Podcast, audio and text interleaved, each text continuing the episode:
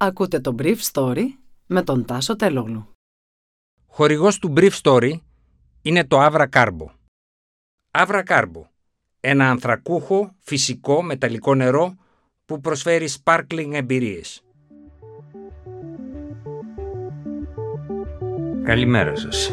Σήμερα είναι Παρασκευή 26 Νοεμβρίου 2021 και θα ήθελα να μοιραστώ μαζί σας αυτά τα θέματα που μου έκαναν εντύπωση. Θετικότητα 1,75% με 27 περιφέρειες της χώρας στο βαθύ κόκκινο. Γκάγκα να πηγαίνετε νωρίς όταν έχετε συμπτώματα στο γιατρό. Έγκριση του εμβολίου 5 έως 11 χρονών της Pfizer από τον Ευρωπαϊκό Οργανισμό Φαρμάκων την ώρα που στο Γκουατέγκ της Νότιας Αφρικής παρουσιάζεται ένα νέο άγνωστο τέλεχος που διαδίδεται δωδεκαπλασιάζοντας τα κρούσματα σε μια πολύ μεγάλη περιοχή της χώρας ανοιχνεύτηκε και στην Ασία. Συνεδρίαση του Παγκόσμιου Οργανισμού Υγείας. Οι εκπρόσωποι των ασθενών έκαναν χθες το μεσημέρι έκκληση στους πολίτες της χώρας να εμβολιαστούν για πρώτη και τρίτη δόση στο εμβολιαστικό κέντρο Προμηθέας στο Μαρούσι, την ώρα που απ' έξω σχηματίζονταν ουρές που θύμιζαν μέρες του περασμένου Μαρτίου, όταν η εμβολιαστική εκστρατεία βρισκόταν στο απόγειό της. Ο Μάριος Θεμιστοκλέος, που πήρε μέρος σε αυτή την εκδήλωση της Συνέντευξης Ασθενών Ελλάδος, είπε ότι η πολιτεία είναι έτοιμη να αναπτύξει και αναπτύσσει εμβολιαστικές μονάδες στα κέντρα αλλά και σε κινητά συνεργεία σε μια επάρκεια που μπορεί να καλύψει μέχρι και 120.000 πολίτες την ημέρα. Από το τέλος Οκτωβρίου μέχρι προχθές διενεργήθηκαν 1,2 εκατομμύρια εμβολιασμοί. 320.000 πολίτες άλλαξαν γνώμη και προσήλθαν να κάνουν την πρώτη δόση του εμβολίου μέχρι χθες. Χθες το απόγευμα η καθηγήτρια Βάνα Παπαευαγγέλου είπε ότι ο ρυθμός αναπαραγωγής του ιού βρίσκεται στο 1,75 γίνοντα διαρκώς περισσότερα κρούσματα από αυτά που παραλαμβάνει με έναν αυξημένο αριθμό τεστ που ξεπερνάει τα 2,5 εκατομμύρια την εβδομάδα.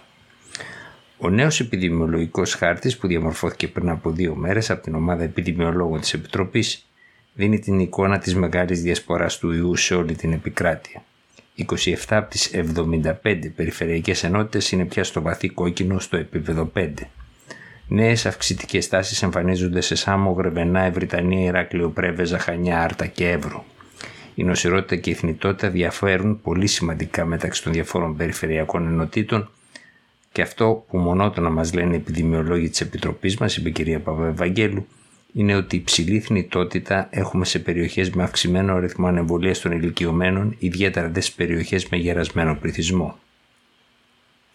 Η πανδημία δείχνει στάσιμη αλλά σε ψηλό επίπεδο με την πληρότητα στις διευρυμένες μεθ να είναι στο 88%. Από την πλευρά της, η αναπληρώτρια Υπουργός Υγείας Μιναγκάγκα προειδοποίησε ότι οι πολίτες δεν θα πρέπει να περιμένουν 8 μέρες με πυρετό και δύσπνοια για να πάνε στο νοσοκομείο. Πάμε νωρίτερα για να προλάβουν οι γιατροί να μας δουν στο γιατρό της περιοχής, στο περιφερειακό γιατρίο, σε έναν ιδιώτη γιατρό, σε κάποιον γιατρό να μας δει αν έχουμε συμπτώματα. Είναι σημαντικό, ειδικά στη Βόρεια Ελλάδα, οι ασθενείς πηγαίνουν αργά και αυτό είναι πολύ μεγάλο πρόβλημα.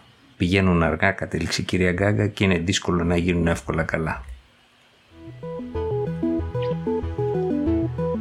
Η Επιτροπή για τα Ανθρώπινα Φάρμακα του Ευρωπαϊκού Οργανισμού Φαρμάκων συνέστησε χθες να δοθεί μια διεύρυνση της άδειας για το εμβόλιο της COVID-19 κομύρνατη, δηλαδή εκείνο της Pfizer-BioNTech, έτσι ώστε να συμπεριλάβει και παιδιά 5 έως 11 χρονών. Το εμβόλιο αυτό έχει εγκριθεί από τον οργανισμό για τη χρήση του σε παιδιά 12 χρονών και πάνω, αλλά και σε ενήλικες. Τα παιδιά 5 έως 11 χρονών θα παίρνουν μια μειωμένη δόση του κομύρνατη μικρότερη από αυτή που παίρνουν τα παιδιά από 12 χρονών και πάνω, δηλαδή 10 μιλιγκράμμ αντί των 30 που δίνεται στους μεγαλύτερους. Οι βασικές μελέτες για το εμβόλιο αυτό έδειξε ότι τα παιδιά 5 έως 11 χρονών παρουσίασαν μια ανοσολογική απάντηση στο κομύρνα της, αυτή τη μικρότερη δόση, και η αποτελεσματικότητα του εμβολίου στα 2.000 παιδιά στα οποία δοκιμάστηκε ήταν αρκετά εντυπωσιακή γύρω στο 90,7% στο να εμποδίσει συμπτωματική αρρώστια COVID-19. Οι πιο συνηθισμένες παρενέργειες για αυτά τα παιδιά μοιάζουν με τις παρενέργειες των μεγαλύτερων παιδιών της προεφηβικής και εφηβικής ηλικίας. Δηλαδή πρίξιμο στο σημείο που γίνεται το εμβόλιο, μια κόποση, πονοκέφαλο, αλλά και πόνο στους μυς και ίσως και στα κόκαλα. Αυτές οι παρενέργειες είναι συνήθως ήπιες και περνάνε με την πάροδο των ημερών. Σήμερα ο ΠΟΕ κάνει έκτακτη συνεδρίαση για να εξετάσει τα δεδομένα της μετάλλαξης που εμφανίστηκε στην περιοχή Γκουάτεγκ της Νότιας Αφρικής, στην περιοχή δηλαδή που περιλαμβάνει το Johannesburg, μια από τις πολυπληθέστερες περιοχές της χώρας. Η μετάλλαξη αυτή εμφανίστηκε και στην Ποτσουάνα και στο Χονγκ Κονγκ. Το ιδιαίτερο με τη μετάλλαξη είναι ότι περιλαμβάνει μία σειρά από μεταβολές στην περιοχή της Ακίδας, όπως είπε ο ιολόγος Τούλιο Ντεολιβέρα σε μια συνέντευξη που δόθηκε στη Νότια Αφρική. Παρά το γεγονός ότι στο νότιο ημισφαίριο αυτή τη στιγμή είναι καλοκαίρι και υπάρχει μια υποχώρηση των συμπτωμάτων, τουλάχιστον στο Cape Town, στο Γκουατέγκ όπου βρίσκεται και το Johannesburg, υπάρχει μια εκρηκτική αύξηση των κρουσμάτων που φτάσανε μέσα σε λίγες μέρες από 100 σε 1200. 90% από αυτά τα κρούσματα οφείλονται στη μετάλλαξη Β11529,